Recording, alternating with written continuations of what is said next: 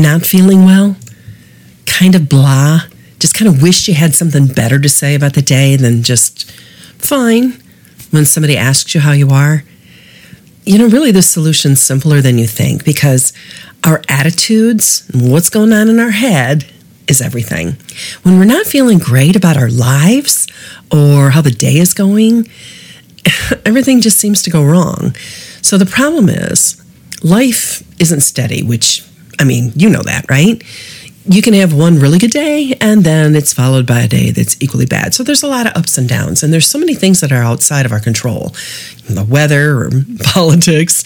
It just sometimes seems impossible to feel good about anything, right? So I wanted to do this five part series on how to build yourself up. So, if this is your first time listening to Coffee with Colleen, my name is Colleen Hammond. Welcome.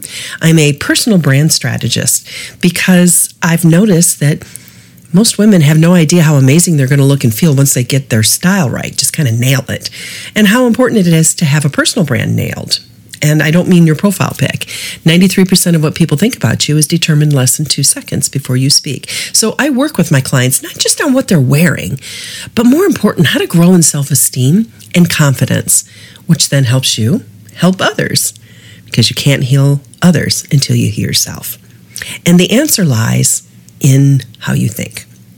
By being able to think positively, you're going to find your entire outlook on life changes. And it's a habit. So, how do you develop the habit of positive thinking?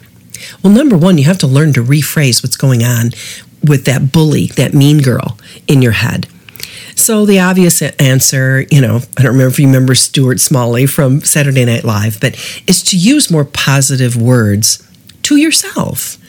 So instead of saying something negative, either out loud, like mumbling, or even the thoughts that are in your head, catch yourself doing that and rephrase it. Try to find a better way to say things. So let me give you an example.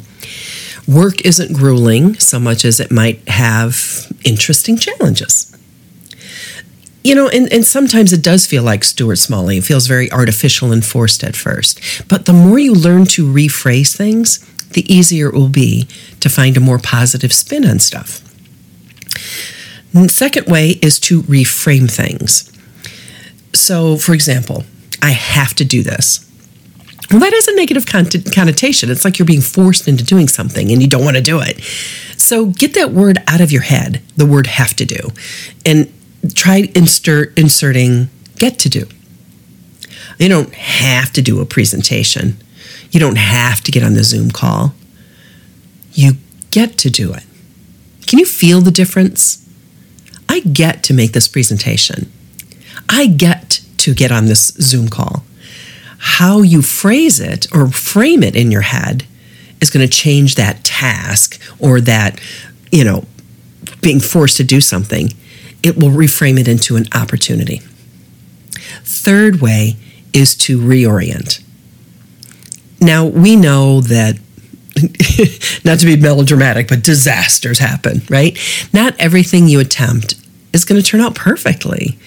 Have you ever like done something perfectly every single solitary time? You know, if you can't look at something and say, mm, I could have done it better this way, then you're not, that's a whole different topic. But we want to talk about reanalyzing and growing and becoming better at things. But anyway, to, we don't want to focus on everything we did wrong. Shift your focus into what you did correctly.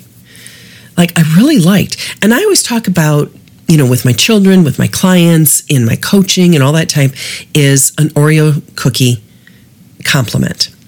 So if you're going to offer constructive criticism to somebody, there's a positive comment, the constructive criticism, and then another positive comment.